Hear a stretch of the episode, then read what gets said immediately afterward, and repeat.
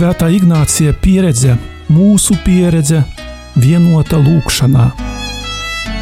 Lūkšana ar Svēto Ignāciju no Loyolas.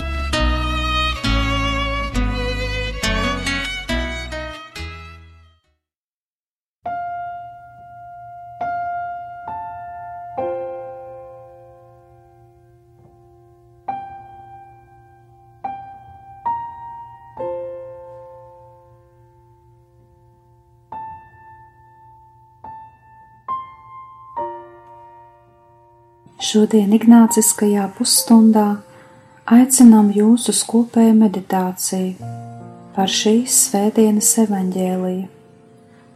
Ieklausīsimies Dieva vārdā. Tajā laikā Jēzus paņēma sev līdzi Pēteri un Jēkabu un Jāni un aizveda viņus vienus savrupu augstā kalnā. Un tur viņš pārveidojās to priekšā, un viņa drēbes kļuva mirdzoši baltas, kādas neviens balinātājs virs zemes nespēja izbalināt. Un viņiem parādījās Elīs ar mūzu un sarunājās ar Jēzu. Bet Pēteris atbildot sacīja Jēzum: Rabi! Mums ir labi šeit būt. Mēs uzcelsim trīs teltis, vienu tev, vienu mūzumu un vienu elijam, jo viņš nezināja, ko runāt. Tā kā viņi bija ļoti izbijušies. Tad parādījās mākonis, kas viņus apēnoja un no mākoņa atskanēja balss: Šis ir mans mīļais dēls, viņu klausiet! Un viņi tūdaļ apskatījušies visapkārt, vairs nevienu neredzēja, kā tikai Jēzu viņiem blakus. Un kāpjot lejā no kalna, viņš pavēlēja, lai tie nevienam nestāsta ko bija redzējuši. Iekams cilvēka dēls nebūs no miroņiem augšām cēlies, un viņi ievēroja pavēli, pārunājot tikai savā starpā, ko tas nozīmē augšām celties no miroņiem.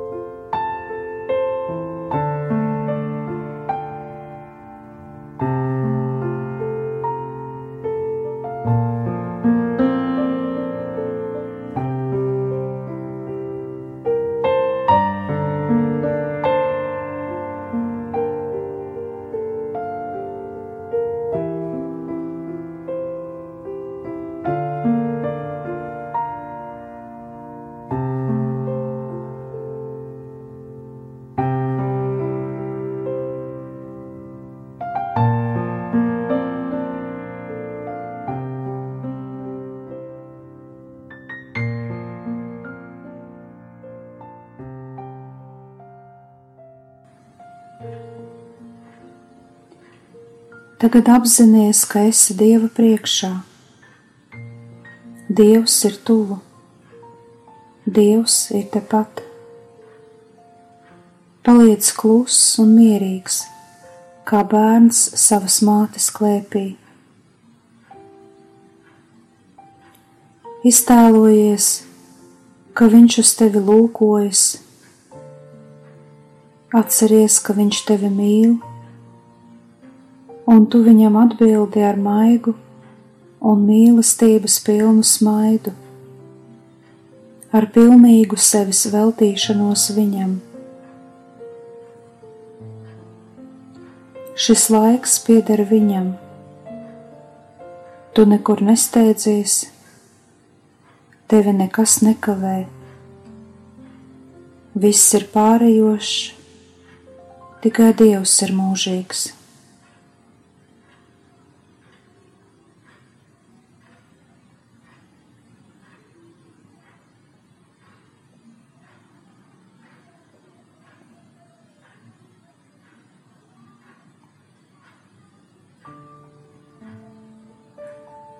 Iztēlojies Tabora kalnu, lūdz no kunga vairāk viņu pazīt, mīlēt un sekot viņam.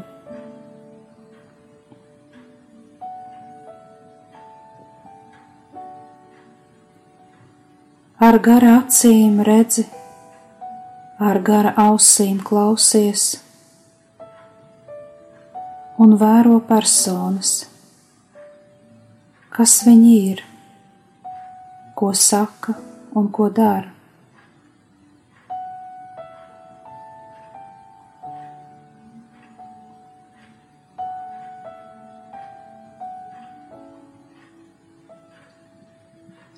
Otro un pēdējo reizi Tēvs dod savu liecību par Jēzu. Šis ir mans mīļais dēls klausiet viņu. Tāpēc turpmāk visu mūsu ceļš ir it visā klausīt viņu.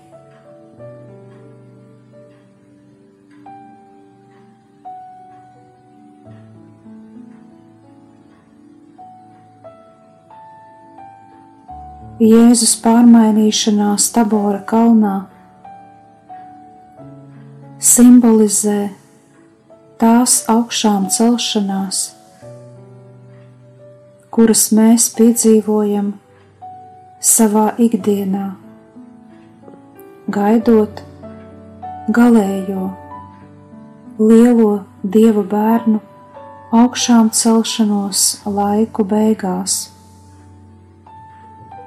Tā izceļ visus tos brīžus, kad saņemam dziedināšanu, sakramentus, maizi, kad satiekam viņu lūgšanā.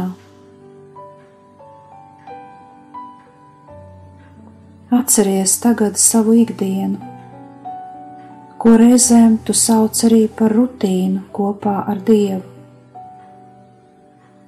Piedomā, cik dārgs ir tas laiks kopā ar viņu.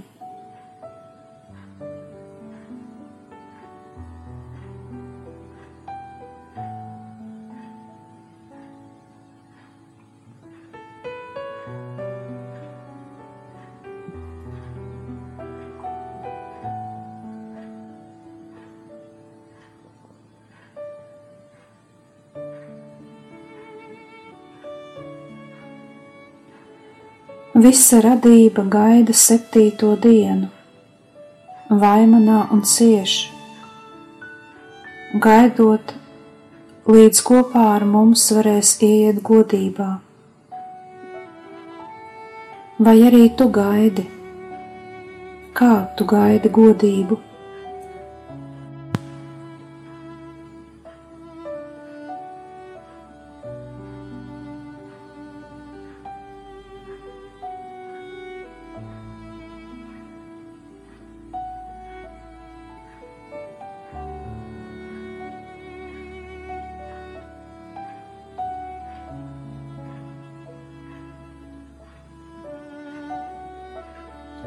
Visums iet uz pārmainīšanos, nevis uz iznīcību, kā dažkārt baidāmies.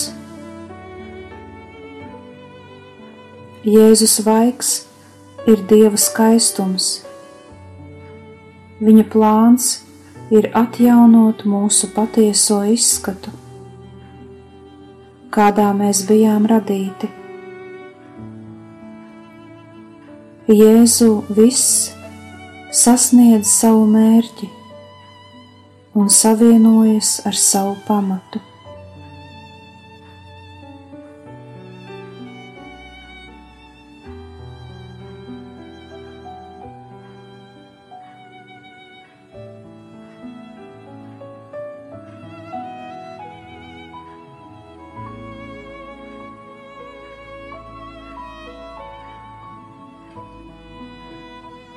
Pēc pārmainīšanās brīžiem, kurus piedzīvojam ikdienā, viss atgriežas savās vietās. Bet mūsu acis jau ir savādākas. Mēs jau zinām, ka viss ir mainījies. Tēvs mums atklāja, kas ir dēls, un liek klausīt viņu, lai arī mēs un caur mums viss radītais sasniegtu viņa slavu, viņa godību.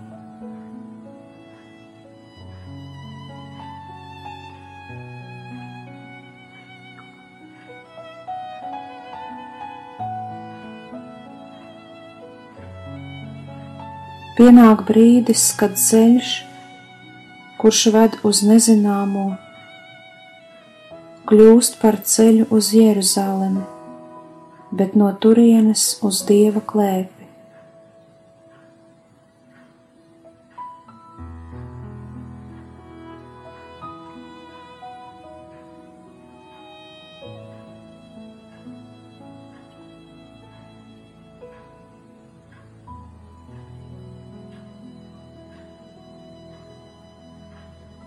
Vienā no saviem sprediķiem pāvests Francisks ir teicis: Kunga pārveidošanās mums ir cerības vēsts. Tā aicina mūsu tikšanos ar Jēzu, lai kalpotu brāļiem. Mācekļu kāpšana Tabora kalnā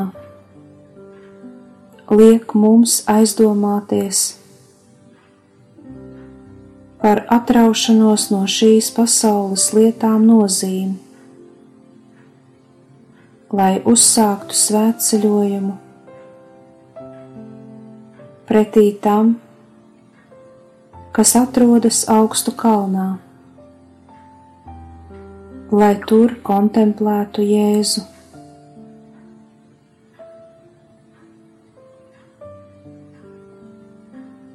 Runa ir par gatavību, vienmēr uzmanīgi un dziļā paļāvībā. Klausīties Kristu, Tēva mīlēto dēlu, meklēt viņu lūgšanā.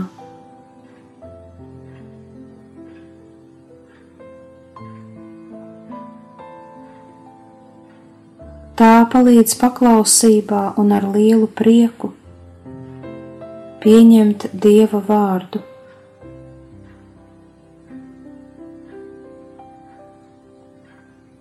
Mēs esam aicināti atklāt mierinošā un iepriecinošā evaņģēlija pārdomu klusuma nozīme. Lūkšanas klusums ved uz skaistuma, mirdzuma un prieka pilnu mērķi ved pie Dieva, sacīja pāvests. Paliec brīdi ar šiem pāvesta vārdiem, kā tie atbalsojas tavā sirdī un uz ko aicina.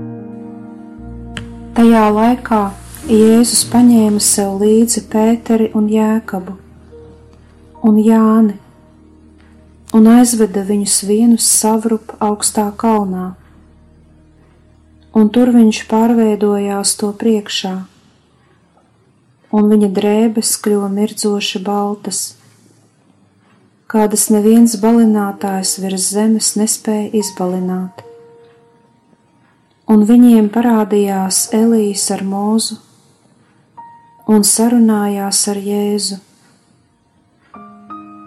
Bet Pēteris atbildot sacīja Jēzum: Rabi, mums ir labi šeit būt.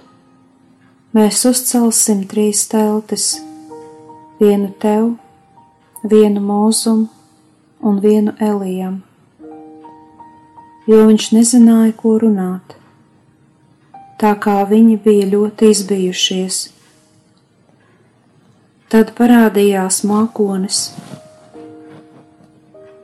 kas viņu sapēnoja, un no mākoņa atskanēja balss: Šis ir mans mīļais dēls, viņu klausiet! Un viņi tūdaļ apskatījušies visapkārt, Vairs nevienu neredzēja, kā tikai Jēzu viņiem blakus. Un kāpjot lejā no kalna, viņš pavēlēja, lai tie nevienam nestāsta, ko bija redzējuši, iekams cilvēka dēls nebūs no miroņiem augšām cēlies. Un viņi ievēroja pavēli, pārunājot tikai savā starpā, ko tas nozīmē augšām celties no miroņiem.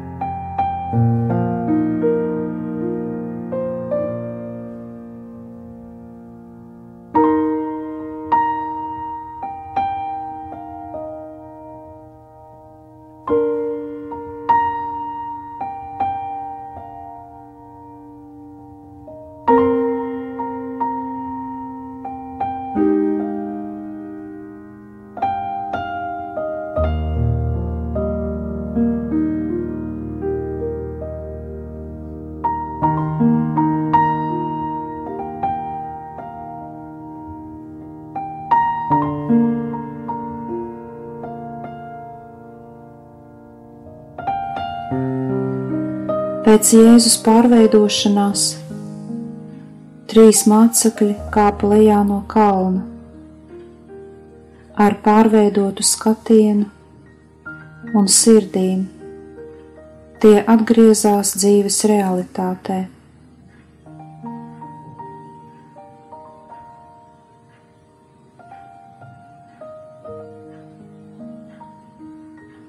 Tas ir ceļš, kuru veikt vari arī tu mērķis pats par sevi jau nav vien Jēzus meklēšana, bet tā palīdz gara spēka stiprinātiem kāpt lejā no kalna un apliecināt mīlestību darbos.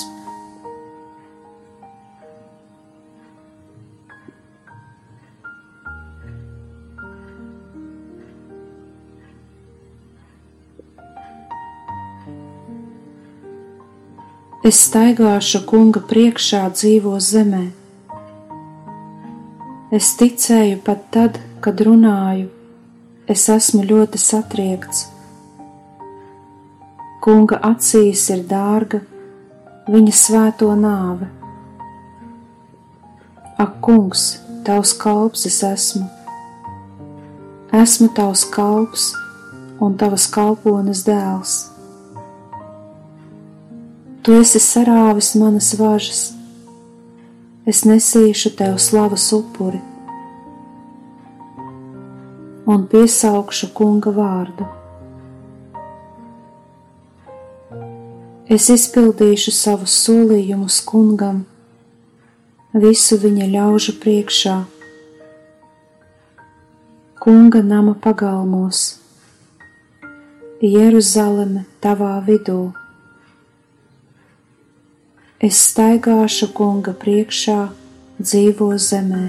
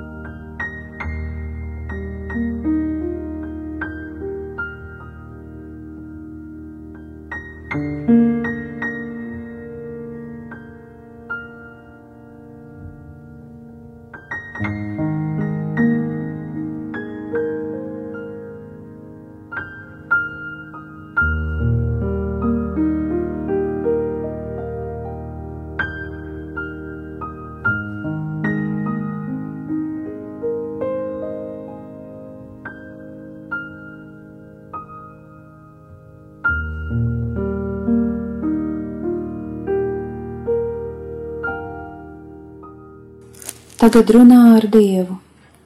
Saki viņam, kas tev bija svarīgs šajā lūkšanā, ko tu saprati, bet kas bija grūti. Pateicies par saņemtajām dāvanām.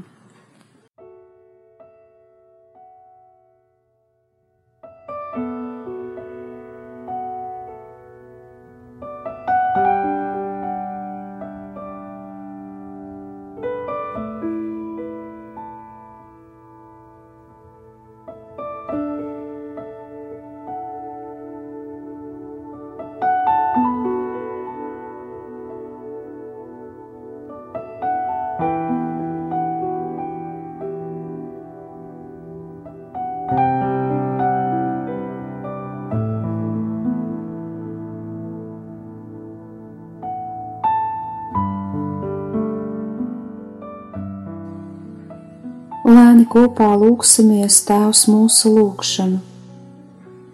Atceries, ka šī lūgšana ir tavas ticības kodols. Lūdzoties šo lūgšanu, tu apzinājies savas radīšanas galveno iemeslu.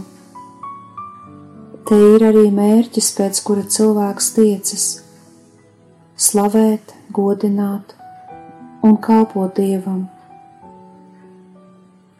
Tēvs mūsu, kas esi debesīs, svētīts lai top tavs vārds, lai atnāk tava valstība, tavs prāts, lai notiek kā debesīs, tā arī virs zemes.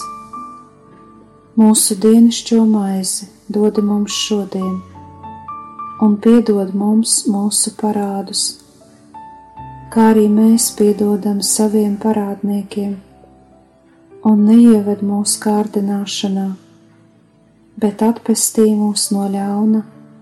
Āmen!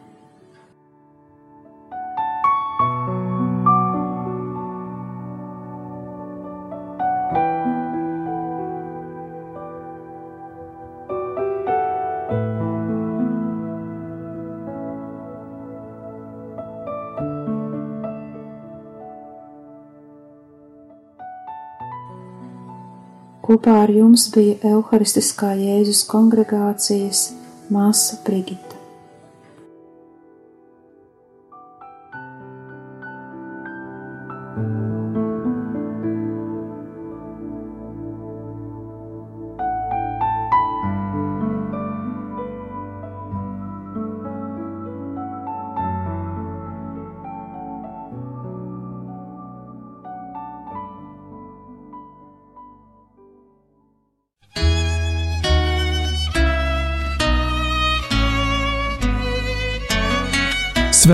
Ignācija pieredze, mūsu pieredze, vienota lūkšanā.